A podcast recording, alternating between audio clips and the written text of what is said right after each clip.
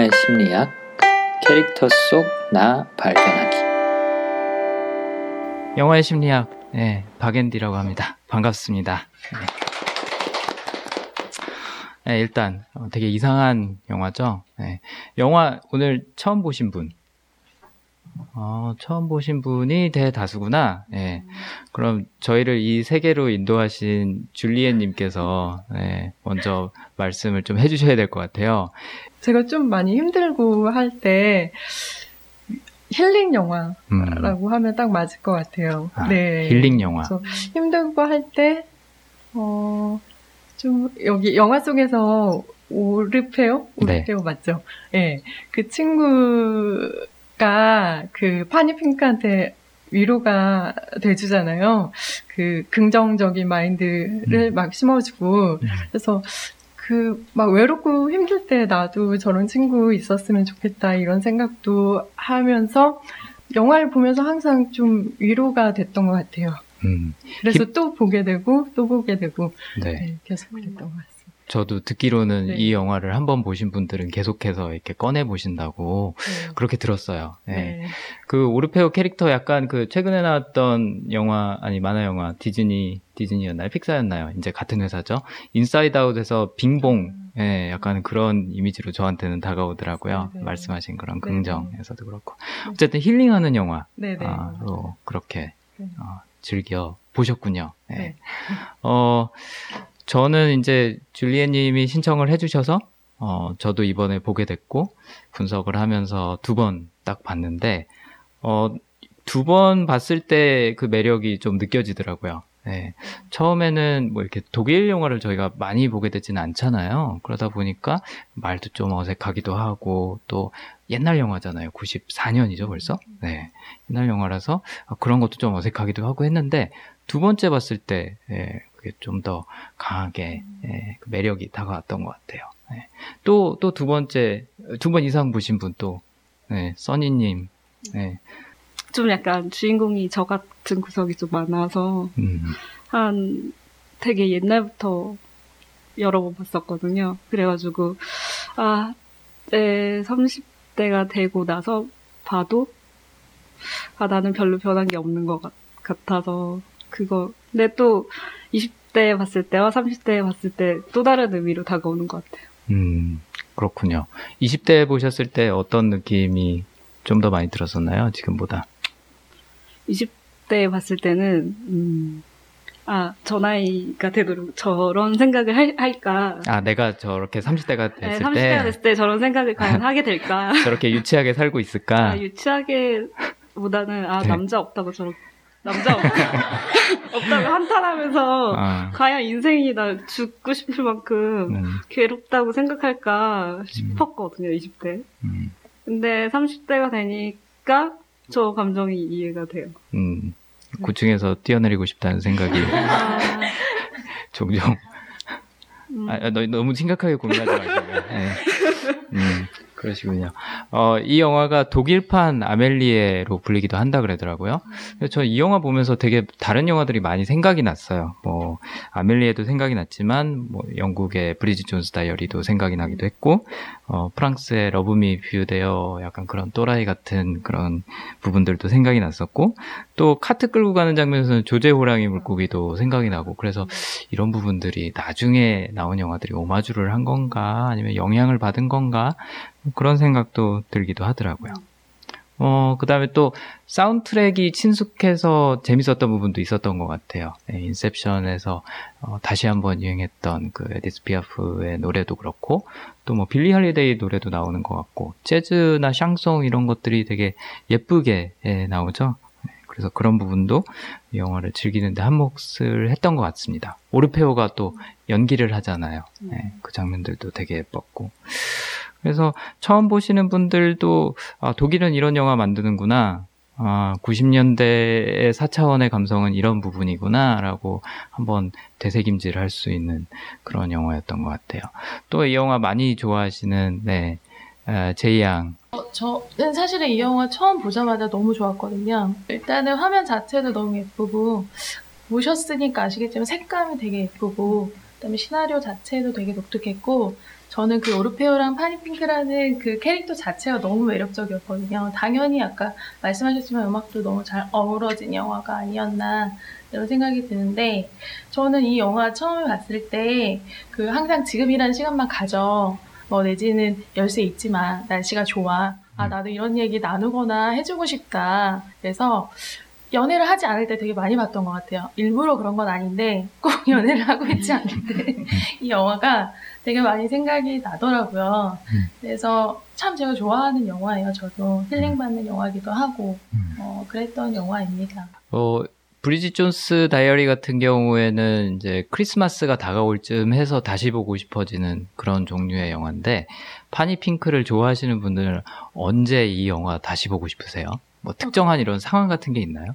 아, 특정한 상황이라기보다 이건 저는 좀 개인적인 건데, 방금 말씀드렸지만 저는 그 대사가 되게 강하게 와닿았거든요. 방금 말씀드렸던, 그러니까 열쇠 있지만 날씨가 너무 좋아, 되게 사소한 이야기인데 이런 사소한 이야기를 나눌 수 있는 상대가 과연 내가 누가 있을까, 이렇게 좀 돌아보면 그 흔한 밥 먹었니? 밥 먹었어? 이런 말 속에 진심이 있는 것처럼, 아 그런 상대에게 이런 얘기도 해주고 싶고 관계를 좀 진지하게 유지시켜보고 싶다라는 생각이 들 때 이 영화가 많이 생각이 나요. 소중한 친구가 필요할 때, 그렇죠. 혹은 그런 소소한 일상을 나누고 싶을 때 아, 생각이 난다. 결론은 아 연애를 하고 싶다라는 생각이 항상 아, 이제 해야지 되지 않을까?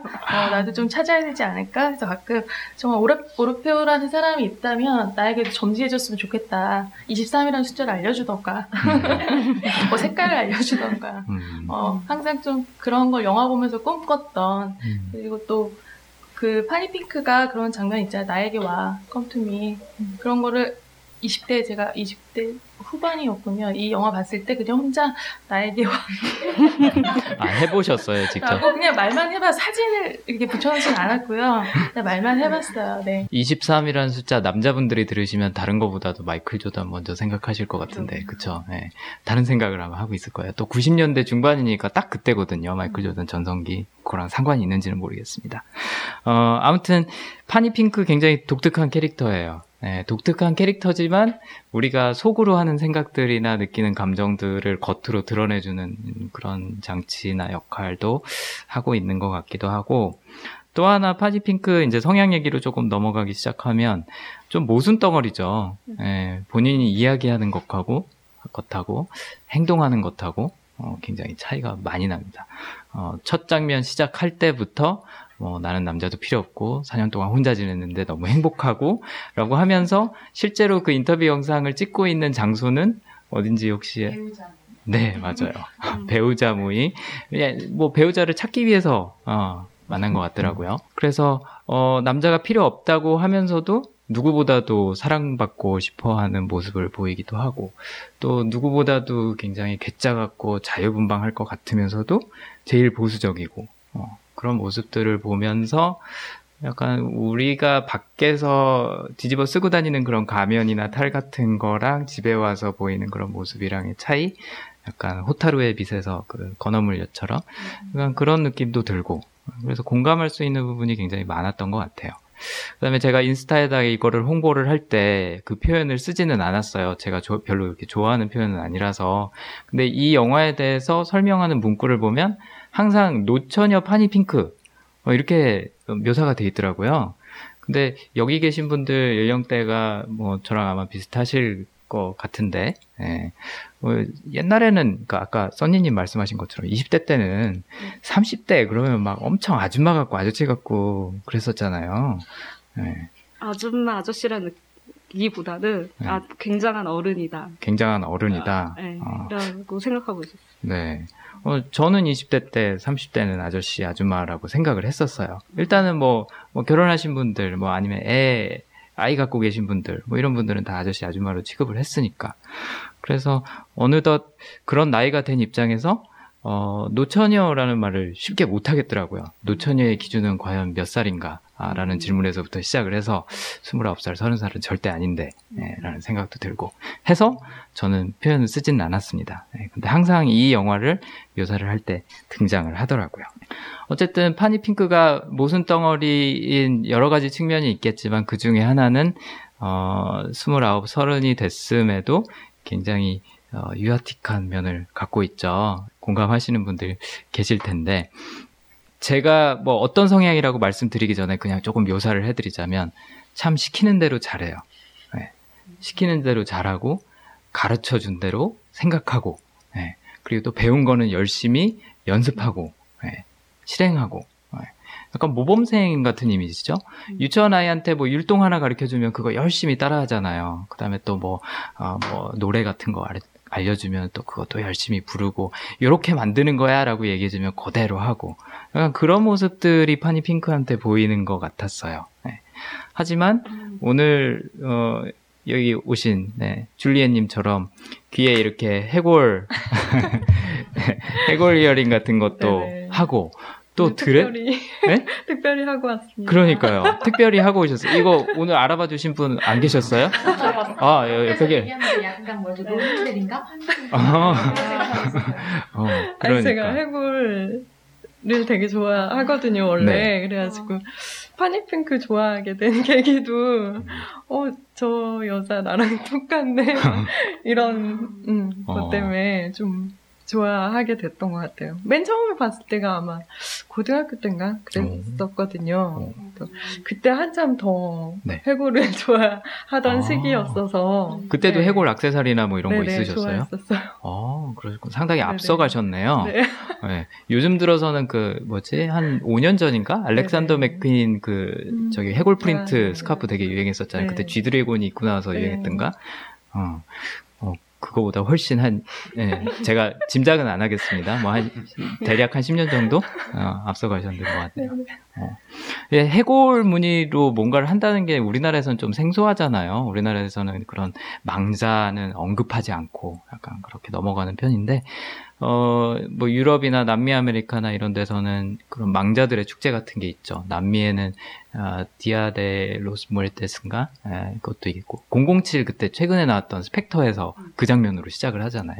해골 분장. 약간 할로윈 개념 생각하시면 돼요.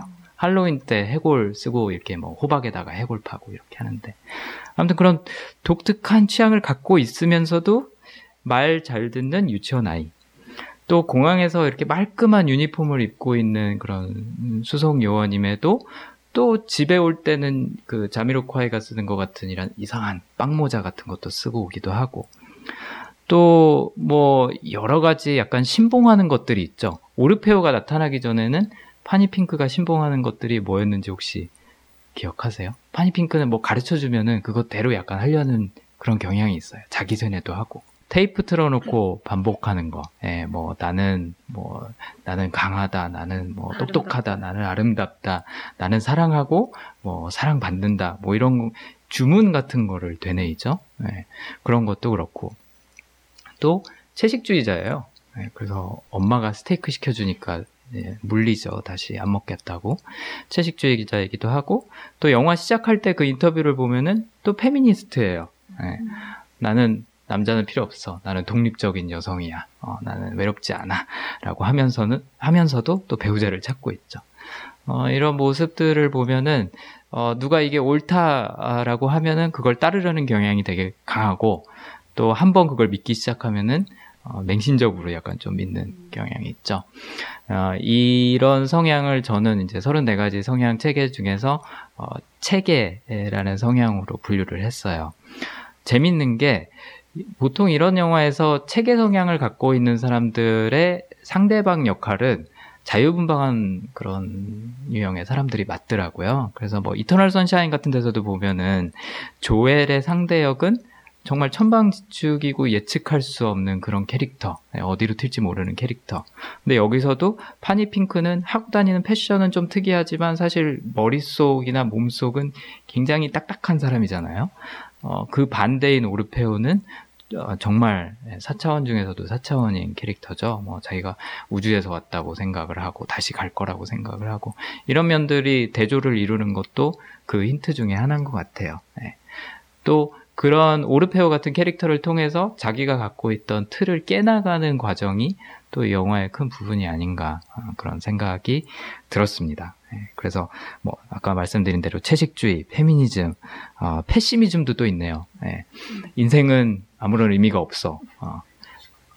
어차피 죽을 거니까 죽음을 신봉하고 약간 그 뭐 자살 연습하고 또 장례식 체험하고 이런 부분도 누군가가 알려준 이 패시미즘에 푹 빠져버린 거죠. 그래서 이런 이즘으로 꽉꽉 차 있는 그런 여성이라고 볼 수가 있습니다. 또 오르페오가 나타났을 때는 굳이 이름을 붙이자면 뭐 샤머니즘 정도로 생각을 할 수가 있겠죠. 네. 그래서 뭐 여러 가지 이즘이 계속 붙어요.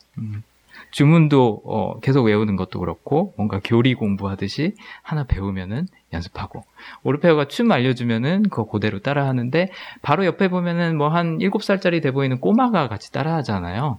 그러니까 파니핑크의 정신 연령은 그 꼬마랑 거의 비슷하다고 볼 수 있을 것 같아요. 네. 그거를 리드하는 거는 이제 오르페오고 나중에 영화 마지막 장면에서도 보면은 이제 오르페오 죽고 나서 커피 한 잔 마시라고 이웃들 초대했을 때도 소파에 같이 앉아있는 거는 파니핑크랑 그 꼬마 아이예요. 서로 통하는 게 보이죠. 둘이 취향도 비슷하고 수준도 비슷하다는 게 보입니다. 그래서 이런 이즘에 빠져있지만 거의 유치원생 혹은 초등학생처럼 선생님이 알려준 대로 어른들이 알려준 대로 잘 따라하는 그런 파니핑크가 점점 자기 틀을 깨나가고 또 거기서 자유를 찾고 사랑을 찾고 하는 모습들이 이 영화에서 되게 중요한 부분이었던 것 같아요. 오르페오가 계속 그런 조언을 해주죠. 아까 오르페오 같은 친구가 있었으면 좋겠다라고 했는데 사실은 멘토이기도 하고 선배이기도 하고 선생님이기도 하고 약간은 언니 같은 느낌도 나고 네. 약간 섹스 앤 더 시티 같은 그런 구조도 있죠. 네. 여성의 가장 친한 친구는 게이 친구. 언제나 현명한 게이 친구. 언제나 모든 답을 알고 있고 적절한 시기에 그런 차가운 머리로 조언을 해주는 그런 게이 친구가 나타나는 것도 흔히 볼 수 있었던 그런 설정인 것 같습니다. 일단 체계라는 성향이 뭔지에 대해서 조금 더 설명을 드리자면 정해진 틀 안에서 사는 것을 편안하게 여기는 사람이에요. 파니핑크의 패션이나 그런 헤어스타일이나 이런 부분이 저 사람이 체계야? 라고 의심하게 만들 수도 있지만 이 사람의 생각이나 행동을 잘 들여다보면은 용기를 항상 자기는 구한다라고 얘기를 하죠. 네. 그 틀을 벗어날 용기는 별로 없어요. 그냥 조금 시도한 게 패션 정도인 거죠. 굉장히 남자도 많이 사귀어봤을 것 같고 자유분방할 것 같고 그런데 막상 그 머리 긴 남자 관리인이랑 처음에 잘 때 네가 실망할까봐 좀 두려워. 나는 사실 섹스에 있어서는 젬병이야. 뭐 이런 거를 미리 얘기하기도 하고 여러 부분에서 좀 어떻게 보면 나이브한 구석도 있고 또 어린아이 같은 구석도 있고 이런 부분이 보이죠. 그래서 그 틀 안에서 잘 맞춰서 살아가는 말 잘 듣는 모범생 그냥 간단히 정의하자면 모범생 정도로 체계 성향은 정의를 할 수가 있을 것 같아요. 또 영화 내에서 자주 언급하는 게 뭐 이렇게 계속 반복되는 일상에 대한 이야기를 많이 하죠. 틀 안에 갇혀 있다는 그런 느낌을 체계 성향은 본인이 그거를 추구하고 또 거기서 안정을 찾으면서도 힘들어하는 부분도 있는 것 같아요. 그런 부분에서 또 자기 모순이 있죠. 레코드판 돌아가는 것처럼 항상 돌아간다라고 느끼기도 하고 아까 얘기한 것처럼 죽음을 거기서 벗어나는 유일한 탈출구처럼 느끼는 부분도 있고요. 네. 여기서 이제 뭐 대충 파니핑크가 어떤 강박을 갖고 살아가는지 안다고 하면 질문을 던져볼 수가 있죠. 영화 내에서 그 테이프 틀어놓고 반복할 때 나는 강하다, 나는 똑똑하다, 아름답다 하면서도 잘 따라하다가 나는 사랑하고 사랑받는다라는 구절에서 항상 머뭇거리죠. 말을 잘 못해요. 네. 혹시 여러분들은 그 장면에서 왜 파니가 저럴까라는 생각을 해보셨는지 모르겠어요, 혹시. 전 그 부분이 되게 인상적이었는데, 맨 처음에 그 테이프 틀고 얘기를 했을 때, 나는 사랑을 하고는 따라하지 않고 받는다만 얘기를 하고, 그 다음에서는 아예 안 하고, 그분 아예 안 따라 하거든요, 파니가. 근데 파니는 약간 마치 사랑이 백마타 왕자님이 어디선가 딱 나타나서 아 사랑을 얻는 것이다라고 생각을 하는 것 같아요. 근데 영화를 다 보고 나서 느낀 그냥 개인적으로 느낀 점은 그 오르페오가 유언을 남긴 것처럼 아 파니핑크한테 사랑을 해라 사랑을 얻는 거고 받는 게 아니라 사랑을 하는 것이다라고 알려줬다고 생각하거든요. 그래서 맨 처음에도 자신이 이렇게 받아들일 수 없으니까 사랑한다는 거에 납득을 못 달했던 것 같아요. 그렇죠. 네. 그런 사랑에도 공식이 있다라고 생각하는 게 파니의 체계 성향이 반영이 된 부분이라고 생각할 수 있죠. 백마탄 왕자. 네. 오르페오가 해준 그 예언도 본인이 생각한 그 백마탄 왕자 공식으로 받아들이잖아요. 네.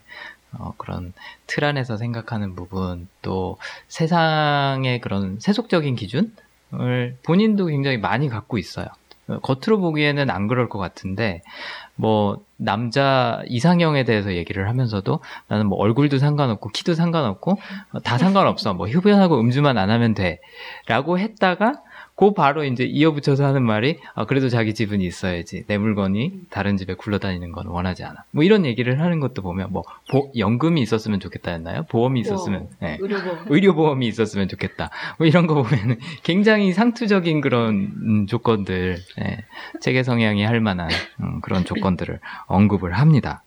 아까 제이 양이 따라 하셨다는 내게로 오라라는 주문을 외는 것도 그렇고 머리 잘라오려면 머리 잘라오고 촛불 꺼질 때까지 기도하라 그러면 기도하고 네.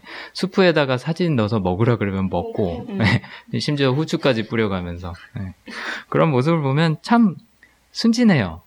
순진하기도 하고 순수하기도 하고 약간 일본 영화에서 볼만한 그런 감성이 약간 좀 보였던 것 같아요. 엿보였던 것 같아요. 그러다가 이제 오르페오랑 어떻게 보면 친구가 되기 시작한 순간부터는 그녀가 좀 자유로워지기 시작하죠.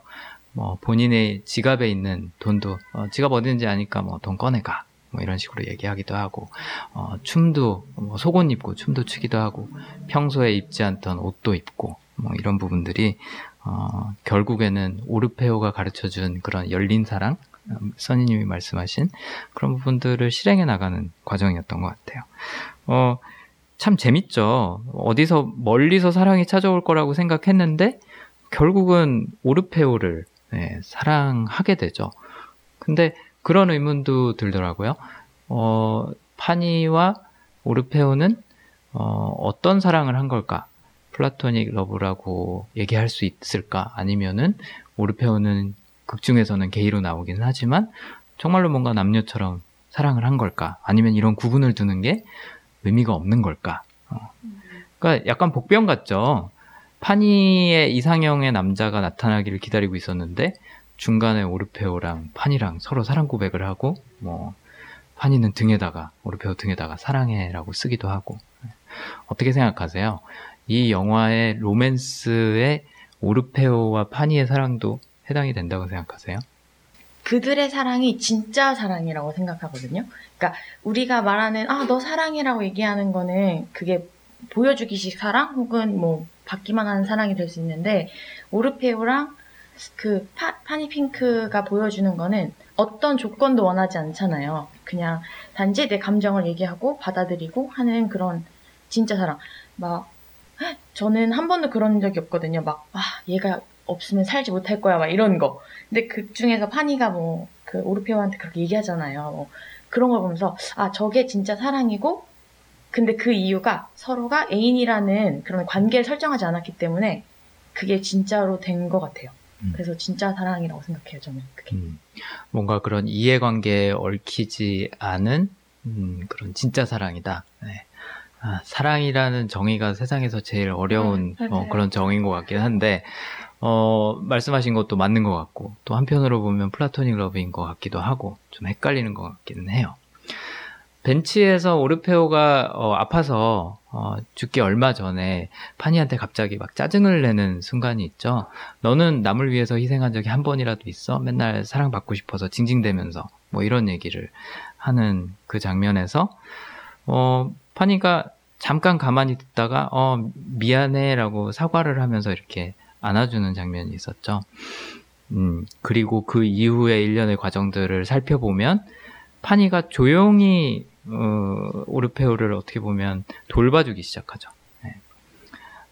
그 전까지는 오르페오가 전적으로 파니를 돌봐주고 지원해주고 응원해주고 했다고 하면 이후부터는 파니가 그런 역할을 하고 또 본인이 갖고 있던 그 틀을 깨버리는 것 같아요.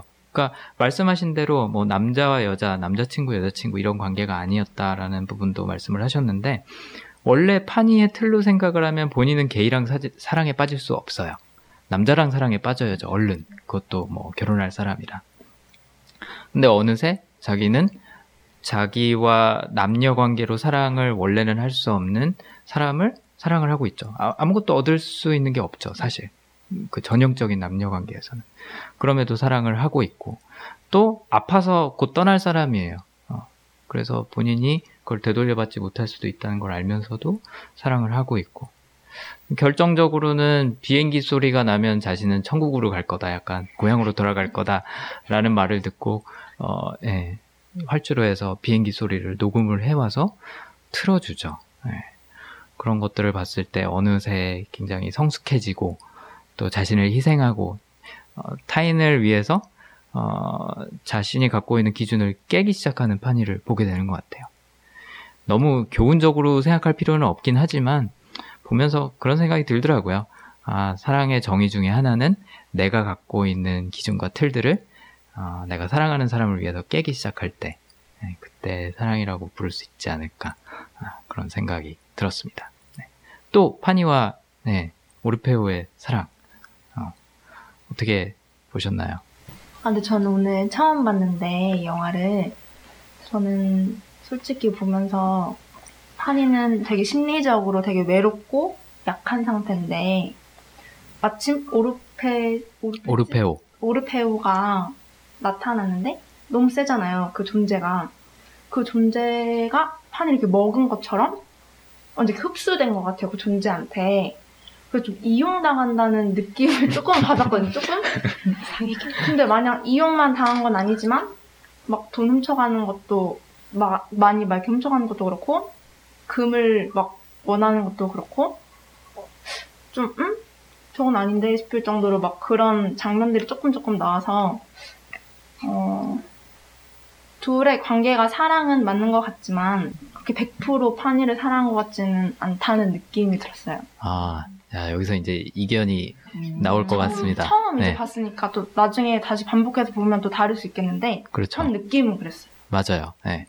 이 어떤 사랑으로 정의를 해야 될지 솔직히 굉장히 애매하죠. 네. 오르페오와 파니의 관계가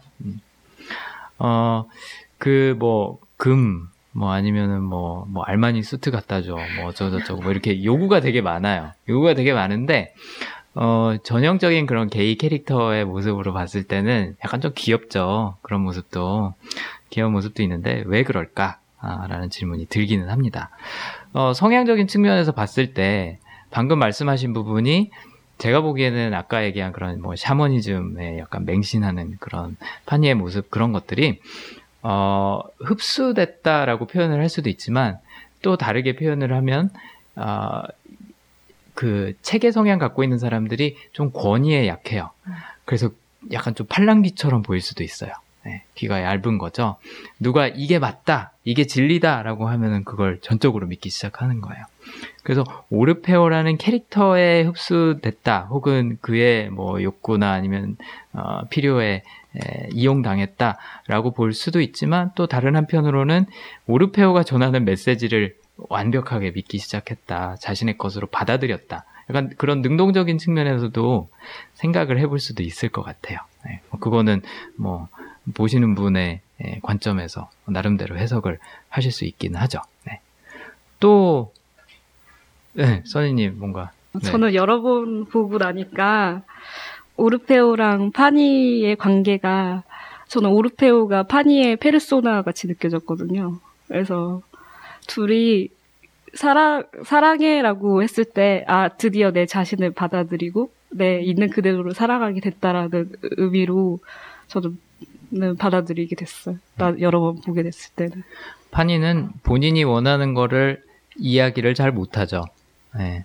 이야기를 잘 못했는데 그래서 계속 극중에서 뭐 용기가 없다 뭐 이런 얘기를 하는데, 오르페오를 만나고 나서부터는 본인의 행복을 약간 좀 능동적으로 찾기 시작하는 그런 모습을 보이기도 하고, 뭐 이런 거 원해 저런 거 원해라고 아까 말씀하신 그런 오르페오의 모습이 사실은 그렇게 하고 싶은 파니의 모습일 수도 있는 거죠. 네. 그 다음에 처음에는 오르페오를 파니가 많이 따라가는 것 같지만 나중에는 오르페오가 파니의 것들을 많이 수용하기 시작해요. 저는 되게 인상적이라고 생각했던 부분이 그 파니가 짜놓은 관 안에 오르페오가 들어가서 죽을 때, 뭔가 오르페오는 자신만의 그런 죽음 그런 리추얼이나 아니면 뭐 방식 생각해 놓은 게 있을 거라고 생각했는데, 지금 말씀하신 그런 써니님이 말씀하신 기준으로 생각을 해보면 어떻게 보면 파니 안에서 죽은 거죠. 네, 그런 측면도 존재하는 것 같네요. 근데 겉으로 보기에는 또 굉장히 달라요, 파니랑 오르페오랑.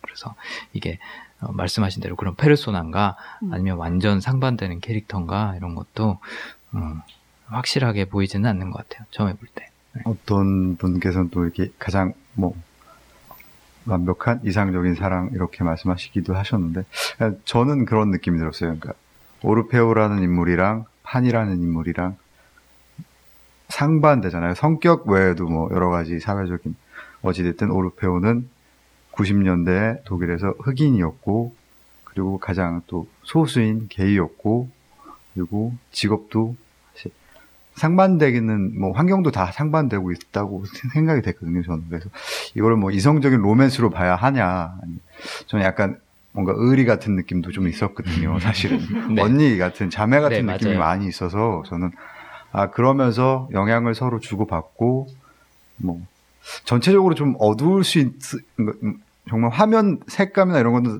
화려하기도 하지만 좀 약간 어두운 거에 가까운데, 음악은 되게 경쾌해서 좀 당황스럽긴 했는데, 제가 보는 관점은 그 두 캐릭터는 좀 자매 같은 그런, 뭐, 형제 같은 그런 형제의 자매의 그런 게 아닐까 이런 생각이 좀 들었거든요, 저는.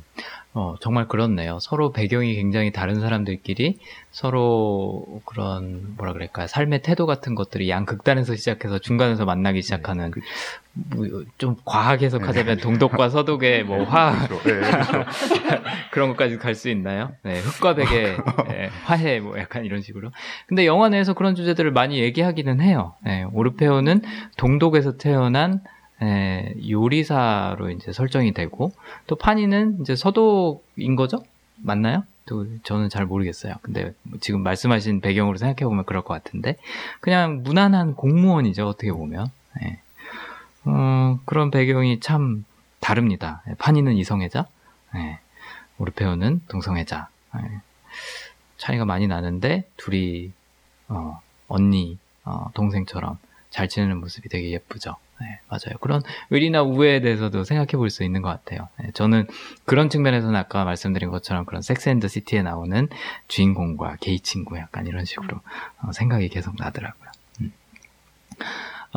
뭐 대충 얘기하기는 했지만, 파니는 왜 오르페오를 그렇게 맹신하기 시작했을까, 푹 빠져들기 시작했을까라는 생각을 해볼 수가 있을 것 같아요. 뭘 믿고 저 사람을 저렇게 따라가지? 물론 뭐 같은 층에 사는 이웃이라고는 하지만 완전 이상하잖아요. 이상한데도 집에 놀러가고, 사실 놀러간 것도 상담을 하러 놀러갔었죠. 저 사람이 뭘 알 거다라고 생각을 해서 상담을 하러 간 건지 뭐 이런 부분도 궁금해지고 하는데, 이것도 책의 성향으로 만약에 해석을 해본다고 하면 뭐 누군가 이야기해주기를 바라는 그런 측면이 있는 것 같아요, 파니한테는. 누군가 세상은 이런 거야, 인생은 이런 거야, 사랑은 이런 거야, 너의 이상형은 이런 모습이야 라고 딱 그 틀을 잡아주기를 원하는 거죠. 정의를 내려주기를 원하는 거죠. 그래서 책에 하면은 모범생 이미지라서 항상 뭐 법대로 살고 약간 그렇게 정형화된 그런 딱딱한 이미지만 있을 것 같지만, 의외로 그렇게 팔랑귀인 분들이 꽤 있는 것 같습니다. 또 하나 또 재밌는 퀴즈 같은 질문은, 파니핑크는 그 본인의 그 묘비에 파니핑크 눈 가진 동물은 먹지 않는다. 되게 뜬금없잖아요. 이런 것도 저는 맨 처음에 봤을 때 저게 왜 지금 영화랑 상관이 있지라는 생각을 했었는데, 성향으로 봤을 때는 저것도 뭐 또 하나의 이즘이구나. 예, 뭔진 모르겠지만 나름대로 그렇게 딱 기준을 잡아놓고 그건 철저하게 지키는, 마치 채식주의처럼. 원래는 채식주의자였는데 어느새 바뀌었어요. 눈 가진 동물만 안 먹는다. 예, 그런 것도 나름대로의 또 뭔가 규칙을 만들어가는 게 아닌가. 또 마지막에 만난 그 새로운 남자도 23이라는 힌트, 뭐 금발, 뭐 이런 것들 여전히 오르페오의 영향을 받고 있죠.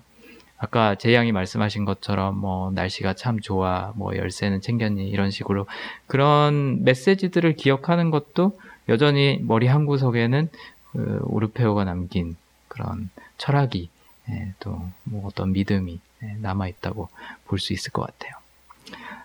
그런 면에서 참 사랑스럽죠. 예, 순수하기도 하고 또 좀 어떨 때는 바보처럼 너무 잘 믿기도 하고, 남의 집에 그렇게 막 들어가고 하라는 대로 하고 돈 달라는 대로 주고, 예, 뭐 우주로 갈 거라고 하니까 정말로 그렇게 해주고, 예, 그런 모습들이 참 예뻤던 것 같습니다. 여러분들은 어떤 생각이나 느낌이나 혹은 뭐 궁금증 갖고 계셨나요?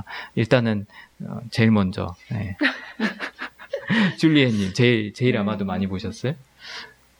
저 아까 해골 얘기를 잠깐 했는데 제가 왜 해골을 좋아하는지는 잘 모르겠거든요. 그래서, 아, 그러세요? 예, 예. 근데 저도 그 파니핑크 같이 그런 어둠의 세계, 죽음, 뭐 이런 것들 되게 많이 생각했었고, 똑같이 그 해골에 빠지게 됐는데, 그 파니핑크도 이제 영화 속에서 그렇잖아요. 그래서 그런 특징을 보이는 사람들이 왜 그럴까는 특별히 생각해보지는 못했던 것 같아요. 근데 궁금증이 이번에 좀 들었던 것 같아요. 네. 그러셨구나. 왜 빠져드는지. 네. 네. 이제 파니핑크, 아까 제가 이제 제 나름대로 해석하기로는 책이라는 성향을 갖고 있기 때문에 삶은 그냥 지겨운 반복, 일상적인 반복이라고 생각을 하고, 거기서 벗어나는 자유, 해방은 죽음이다라고 생각을 해서 죽음을 신봉하는 측면이 있는 거죠. 그런 죽음 모임도 가고, 뭐 연습도 해보고, 명상하는 그 만트라도 되게 웃겨요. 뭐 육신은 뭐 썩을 시체다? 뭐 이런 식으로 주문 외고 하는 것들이, 멀쩡히 공항에서 근무하면서도, 결국에는 이 인생이라는 틀은 태어나고, 살고, 일하고, 먹고, 죽는 걸로 끝난다. 약간 그런 걸로 그 틀이 완성이 된다라고 생각을 하는 그런 면이 있지 않았을까. 근데 그 제가 34가지 강점 테스트. 아, 해보셨어요? 그 책을 통해서 네. 해보긴 했는데 책에가 저한테도 있긴 있거든요. 아, 그래요? 네. 와, 맞췄다. 그래서 어떤 건지는 정확히 모르겠지만 그런 점이 좀 통했는지, 예, 파니핑크가 되게 좋아요. 뿌듯하네요. 네. 감사합니다. 검증을 해주셔서. 저에게도 좀 오르페오 같은 친구가 필요해요. 그러시구나. 그렇죠. 책의 성향 갖고 있는 사람들은 그와 좀 반대되는 성향 분들한테 도움을 많이 받아요. 예를 들어서 오르페오의 성향은 분석하진 않았어요. 저는 늘 팟캐스트에서 얘기하지만 정신질환이 있는 캐릭터는 분석을 안 하거든요. 네. 근데 여기서 그 정신분열증이 있어요. 보면 오르페오가 환각이랑 환청 증세가 있고, 그렇죠. 망상 증세도 있고. 그래서 분석은 하진 않았는데, 발상 성향 갖고 있는 분들, 틀에서 벗어나기를 좋아하시는 분들이에요. 그래서 체계랑 발상 성향이랑은 좀 반대되는데, 이터널 선샤인의 캐릭터들이 딱 그래요. 네. 조엘이 본인이 갖고 있던 그런 규칙들이나 아니면 강박증이나 이런 거를 벗어나게 도와주는 역할을 이제 케이트맨스 캐릭터가 하죠. 네. 그래서 단순히 그냥 겉모형만 특이하다 그래서, 뭐 패션이 특이하다 그래서 그 사람이 발상을 갖고 있는 거는 아니지만, 그런 사람들 중에 발상 갖고 있을 확률이 높아요. 네, 그래서 좀 특이하게 옷 입고 계신 분들, 아니면 본인의 뭔가 그런 시그니처 패션이 있으신 분들. 그러니까 꼭 뭔가 이렇게 튀는 게 아니더라도 그냥 액세서리 하나, 혹은 뭐 헤어 컬러, 뭐 아니면은 뭐가 될지는 모르겠네요. 뭐 옷 입는 옷 중에 뭔가 하나 이렇게 튀는 그런 게 있다. 그런 분들을 한번 주변에서 잘 찾아보시면 오르페오 같은 친구를 만날 수도 있죠. 그동안은 없으셨어요? 네? 오르페오 같은 친구가 그동안은 없으셨어요? 글쎄, 딱히 떠오르는 친구는 없는 것 같아요. 네. 책의 성향 갖고 있는 사람들은 그런 전형적인 루트로 성공한 사람들, 모범생처럼 잘 산 사람들을 좋아해요. 좋아하면서도 그래도 나는 좀 더 자유롭게 살고 싶어라는 욕망을 항상. 모순되는 게 엄청 많긴 많아요. 저도. 그렇죠. 예. 그러니까 사회의 규범에 맞추려고 노력을 하다 보니까 네. 거기서 스스로 안정감도 네. 얻지만 또 억압받는다는 느낌도 들고 구속되어 있다는 느낌도 네. 받는 거죠. 네. 그런 것들을 이제 이런 걸로 네. 분출을 하는 겁니다. 네. 살짝 특이한 걸로. 네. 궁금한 게 있는데 저는 네. 이제 말씀하신 그 성향에 대해서 사실 따로 해보질 않아가지고 잘은 모르겠는데 이 책의 성향이라는 게 원래 이제 뭐 원래 그런 성향을 가진 건지 아니면 뭐 후천적으로 그렇게 바뀔 수도 있는 건지 그런 게 궁금을 해서요. 근데 특히 뭐 저희 나라 같은 경우에는 뭐 중고등학교 다 나와서 대학 졸업하고 네. 뭐 이렇게 일상적인 평범한 과정을 밟아가다 보면 좀 스스로가 이게 책의 성향에 맞춰가는 게 아닌가 싶어서 그렇게 후천적으로도 바뀔 수 있는 건지 그게 궁금해서 한번 여쭤보려고요. 뭐 남성분들 같은 경우에는 군대 갔다 와서 좀 더 그렇게 변할 수도 있고 뭐 하다라고 생각할 수도 있겠죠. 근데 저희가 성향에 대해서 얘기할 때는 내가 하는 행동을 보기보다는 내가 갖고 있는 욕구를 먼저 보거든요. 욕구랑 가치관.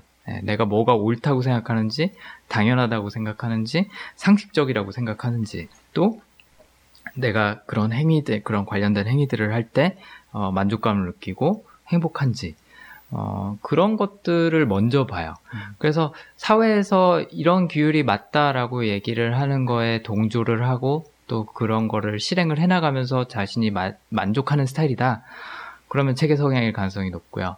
그렇게 하면서도 전혀 거기에 동조하지 않고 거부감을 갖고 있는 성향이다. 그러면은 그거는 책의 성향이 아니겠죠. 책에처럼 행동을 하고 그걸 모방하고 있는, 생존을 위해서 모방하고 있는 그런 스타일이라고 볼 수가 있겠죠. 네. 성향은 대부분의 경우 어릴 때부터 많이 보이고요. 오히려 중고등학교 때 말씀하신 것처럼 중고등학교 때 사회화 과정을 거치면서 많이 좀 사라지는 것 같아요. 그래서 약간 좀 억압이 됐다가 머리가 큰다고 표현을 하죠. 대학교 올라가고 사회인 되고 그러면은 이제 또 다시 나오고 또 나이가 들면서 나타나는 현상 중에 하나가 귀찮아져요. 네. 몸도 귀찮고 마음도 귀찮고 에이 모르겠다. 그냥 내 식대로 하자. 이렇게 하다 보면 또 내 성향이 나오죠. 20대보다 30대에 내 성향이 더 많이 나오죠. 저는 20대에는 체계가 없는 줄 알았거든요. 써니님도 체계예요? 네, 그러니까 있어요. 네, 근데 20대는 발상이라고 생각했는데 왜냐면 저는 4개도 따고 다니고 막 그랬거든요. 근데 그래서 좀 발상이라고 생각했는데 셀러리맨이 되고 나서 좀 전형적인 회사원이 됐거든요, 사실. 그래서 맨 처음에 제가 회사의 일반적인 기업에 들어갔을 때 주변의 친구들이 막 비웃었어요. 어떻게 네가 그렇게 틀에 박힌 회사에 들어가서 얼마나 버티는지 보겠다 이랬는데 지금은 좀 약간 어느 정도 이렇게 정해져 있는 게 편한 것도 생겼어요. 어른이 된 건지 본인 성향에 맞춰 가신 거죠. 네, 약간 그래서 좀 철 없이 지낼 때가 그립기도 해요. 몇 년 차시죠 지금 일하신 지? 저요? 네. 8년 차. 8년 차. 네. 승진하는 것도 재미있으세요? 이제는 재미없어요. 이제는 재미없어요? 네. 그러시구나. 저 같은 경우에는 굉장히 전형적인 발상이에요. 네. 근데 학교 생활을 굉장히 열심히 했어요. 그래서 남들이 보기에는 모범생이라고 생각을 했는데 저는 이제 크면서 그런 것들을 깨기 시작했죠. 부모님의 영향권 아래에 있을 때는 그런 것들이 안 나오다가 저가 독립하고 나서부터는 그때부터 많이 나오더라고요. 그래서 성향이라는 게 그냥 이렇게 타임라인을 쭉 놓고 봤을 때는 되게 많이 변하는 것처럼 보일 수 있어요. 뭐 코사인이나 사인 커브처럼 이렇게 왔다 갔다 하는 것처럼 보일 수 있지만 사실은 원래 갖고 있던 성향이 여러 겹으로 이렇게 쌓여 있다가 조금씩 조금씩 세상 밖으로 나오는 그런 형태인 경우가 많은 것 같아요. 네. 그래서 많은 분들이 그런 생각하세요. 이제 써니님 같은 경우에도 뭐 레게머리도 하고 뭐도 하고 했던 게 그게 쿨하다, 힙하다라는 그런 사회적인 가치관이 있었기 때문에 수용을 했던 거잖아요. 뭔가 현실 도피 차원에서 뭔가 달라지고 싶어서 했던 것 같아요. 약간 파니핑크가 이런 해골하는 거랑 약간 좀 비슷한 그런 개념으로 볼 수 있는 건가요? 뭐 그런 개념일 수도 있는 것 같아요. 그런 것 같아요. 뭐가 됐든 간에 어쨌든 그런 사회적인 가치가 뭐 부모님이 말씀해 주시는 거, 학교에서 알려주는 거, 내가 속해 있는 그룹에서 뭐 나한테 주는 그런 피어 프레셔 이런 것들이 다 작용을 하면서 내 성향을 좀 가리죠. 네. 그러다가 나중에 나오게 되는 경우가 많은 것 같아요. 네. 데이비님은 혹시 그런 성향 발견하신 거 있으세요? 점점 나이를 먹어가면서 나는 원래 이런 사람이었구나. 저는 사실 좀 약간 독특한 스타일이었다고 생각을 하는데 저의 20대는 그러니까 뭐 유행이라기보다 그러니까 어떻게 하면 자유로운가. 저는 사실 중고등학교 때가 상당히 억압돼 있었다고 생각이 들어서 대학을 가면서 뭔가 버킷리스트까지는 아니지만 그래도 하고 싶었던 거, 못했던 거에 대한 부분을 자유롭게 많이 펼치다가 군대를 갔다 와서 뭐 나름 이제 회사 생활도 하고 그러면서 뭐 회사에서도 조직적인 사람으로 인정을 받아서 나름 열심히 생활을 하고 있는데 말씀하신 거 같은 거예요. 제가 그러니까 약간 제 성향이 어떤가에 대해서는 사실 생각을 해본 적은 없었는데 모방을 하고 있는 듯한 느낌이 많이 들죠. 네. 그러니까 회사 생존을 위해서 그렇죠. 모방을 하고 있다는 느낌이 많이 들죠. 그러니까 여러 가지 회사 내 의사결정상에서도 의견을 제시하거나 막 이런 충돌 이럴 때에도 조금씩 나오는 것 같긴 한데. 네. 그렇죠. 아까 말씀드린 대로 저 같은 경우에는 학교 다닐 때 굉장히 모범생으로 살았음에도 불구하고 항상 뭔가 좀 다르게 하고 싶었던 그런 욕망이 있었고 회사 생활을 할 때에도 남들하고 똑같아지는 게 되게 싫은 거예요. 물론 모두가 갖고 있는 욕구 중에 하나라고 볼 수 있겠지만 저는 그래서 뭐 일부러 그런 규율을 깨트리는 일들을 좀 많이 했었어요. 뭐 넥타이 메고 가야 되는데 일부러 안 메고 가서 결국엔 저 때문에 전사적으로 여름에는 넥타이를 안 맨다라는 규율이 이제 나중에는 생기기도 하고 이런 것들을 만들어가는 게 저는 재미있었던 그런 기억이 있습니다. 아무튼 뭐 파니핑크의 성향, 체계라는 부분이 약간 처음에는 강박증처럼 작용을 하죠. 대부분 어릴 때 그렇게 좀 많이 나와요. 성향을 구분 없이 구별 없이 아무데나 막 쓰는 거죠. 네. 남자를 찾는 일에서 체계를 적용을 한다는 건 상당히 어려운 일이잖아요. 사람이 어떤지는 겉모습만 보고 모르는 거고 기준을 정해놨다 그래서 그 사람이 정말로 나한테 맞는 사람이 아닐 수도 있는 거고 그럼에도 불구하고 쓸 때 안 쓸 때 다 체계라는 걸 적용했다는 게 파니핑크한테는 좀 장애물이 됐다가 오르페오가 그걸 좀 치워준 거죠. 사실 공항에서 수속요원, 안전요원 한다는 것도 체계라는 성향하고 참 잘 맞는 직업이에요. 그렇죠? 이 규율에 맞지 않으면 너는 통과 못해. 다시 들어와. 규율에 맞으면 통과시켜줘. 약간 그런 상징적인 의미도 분명히 이 극본을 쓸 때 반영이 되지 않았을까 그런 생각이 듭니다. 네. 저는 원래 영화를 딱 한 번 보지 않고 여러 번 보거든요. 좀 이렇게 재밌다 싶은 영화는. 그래서 아주 궁금한 거는 제가 못 찾겠다고 해야 되나? 아직 많이 더 보고 나서 궁금증이 많이 생길 것 같고요. 지금은 이런 영화구나라고 생각하고 개인적으로 이 영화가 지금 94년에 만들어진 영화라고 알고 있는데 맞아요? 제가 94년생이거든요. 지금 23살이에요. 23 나왔잖아요. 그래서 뭔가 소름. 네. 나중에 30살 돼서 한 번 더 보고 싶어요. 네. 갑자기 분위기가 많이 무거워졌어요. 나중에 30살 돼서 보고 싶어요라 그러니까 아, 내가 30살 된 지 얼마나 됐지 생각을 하게 되네요. 그러시구나. 아, 우리는 23 하면은 마이클 조던이 먼저 생각나는데 본인 아, 그러시구나. 30살. 네, 아직 충격이 좀 가시지 않았습니다. 아, 그럼 여쭤보고 싶어요. 20대한테 이런 영화는 20대 어떻게 보면 중반 그렇죠? 20대한테 이런 영화는 네. 어떻게 다가오나요? 20대도 외롭고 네. 30대도 외롭고 다 외롭잖아요.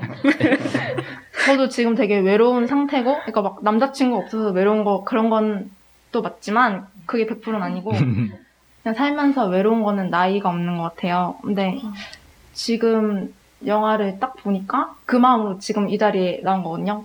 영화를 딱 보니까 그냥 힐링. 아, 내 얘기가 저기도 있네. 네, 내 얘기를 보고 있으니까 위안이 되는, 나만 외로운 게 아니구나, 약간 그런 느낌을 받아서 좋았어요. 그러셨구나. 여기 이 영화에서 힐링 받으셨던 분들의 마음을 어떻게 보면 잘 요약을 아마 해주셨을 것 같다는 생각이 드네요. 나는 20대 때 영화를 저렇게 봤었나? 하는 생각이 드네요. 저는 이 영화에서 굳이 교훈을 찾자면 그런 생각으로 귀결이 되더라고요. 사랑은 여러 모습으로 다가온다. 네. 근데 우리가 눈을 뜨고 있지 않으면 그 사랑이 다가왔을 때 그걸 알아보지 못한다라는 그런 생각이 들었어요. 네. 오르페오가 줬던 것도 굉장히 큰 사랑이었잖아요. 사실은 영화에서 나오는 다른 어떤 사랑보다도 의미가 있었던 사랑인데 단순히 남녀 간의 사랑이 아니라고 해서 혹은 항상 이렇게 이꼴로 50대 50으로 주고받은 사랑이 아니라고 해서 우리가 그냥 지나치고 있는 건 아닐까. 네, 그런 생각이 들었습니다. 그래서 아까 제이 양이 말씀하신 것처럼 누군가 우리한테 그냥 밥 먹었니? 오늘 열쇠 챙겨왔니? 이런 식으로 가스는 끄고 왔니? 네, 이런 식으로 물어봐주는 사람들이 있다면 늘 외롭기는 하지만 아, 우리 사랑해주는 사람들이 꽤 주변에 있구나라는 걸 한 번 더 상기시켜주는 그런 영화가 아니었나 싶어요. 그냥 우리한테 관심 가져주는 사람, 우리가 좀 다운돼 있을 때 같이 영화 보면서 웃어줄 수 있는 사람, 이런 사람들이 결국 사랑해주는 거 아닌가. 꼭 불타는 로맨스가 있어야만 사랑은 아닐 수도 있다, 아니겠다. 네, 그런 생각이 들었던 것 같습니다. 사실 성향에 대한 이야기도 어느 정도 했고, 여러분이 갖고 있는 생각에 대한 이야기도 어느 정도 했고 했는데, 마지막으로 이 파니핑크에 대해서 이거는 한마디 남기고 가야겠다 하신 게 있으신 분. 그 오르페오가 그 사람이 죽잖아요. 죽는 건지 없어지잖아요. 그게 진짜로 죽은 건지 꿈인지 뭔지 그게 의미가 있는 건지 그냥 살짝 궁금했었는데, 아까 물어보려다가 좀 타이밍 놓친 것 같아가지고. 그러셨구나. 결론만 말씀드리면은 저도 잘은 모르겠어요. 근데 이제 파니핑크가 오르페오를 위해서 공항에서 녹음한 소리, 아니 활주로에서 녹음한 소리를 틀어주고 나왔을 때 밑으로 이렇게 빛이 한번 쭉 지나가죠.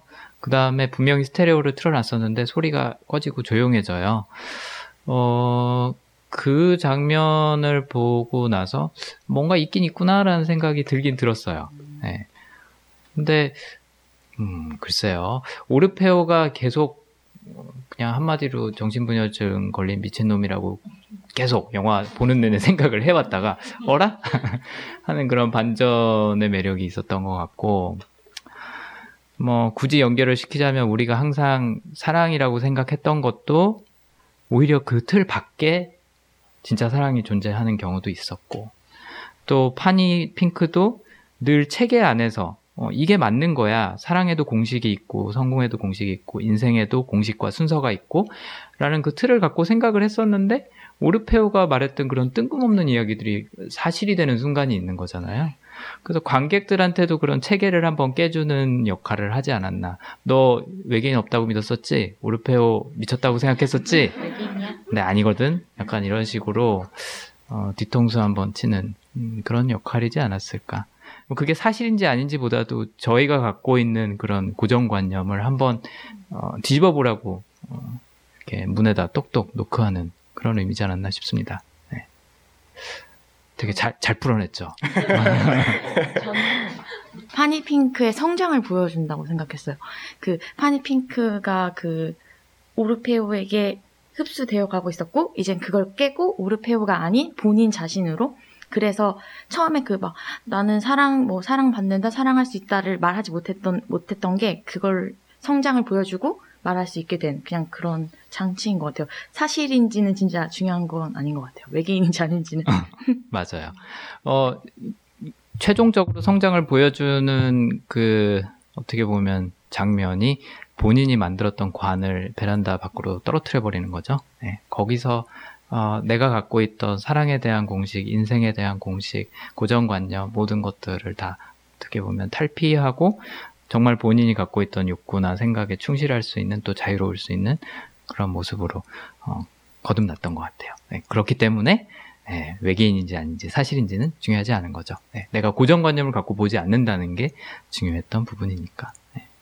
그래서 여러모로 힐링도 되기도 하고 또 약간 딱딱하게 굳어버린 머리나 마음의 리프레시가 되는 그런 영화였던 것 같습니다. 그래서 좋은 영화 같고 신청해 주신 네, 줄리엣님한테 감사를 드리고요. 또 굉장히 생소하고 처음 보는 영화, 좀 이상한 영화인데도 불구하고 이렇게 같이 보러 와주신 여러분들한테도 감사를 드립니다. 그래서 뭐 이런 이상한 영화도 하고요, 대중적인 영화도 하고 하니까 내키시는 대로 또 오셔서 같이 즐겁게 이야기 나눠주시면 좋겠습니다. 같이 이야기 나누고 싶거나 뭐 저의 이야기를 듣고 싶은 영화가 있으면 또 신청 영화로 올려주시면 제가 또 선택을 해서 분석을 한번 해보겠습니다. 네. 늦은 시간까지 같이 해주신 여러분 감사하고, 또 장소 같이 여기서 함께 해주시면서 도와주신 네, 오연수집 분들한테도 다시 한번 감사를 드립니다. 그럼 또 다음에 뵙기로 하고 좋은 밤 보내세요. 감사합니다.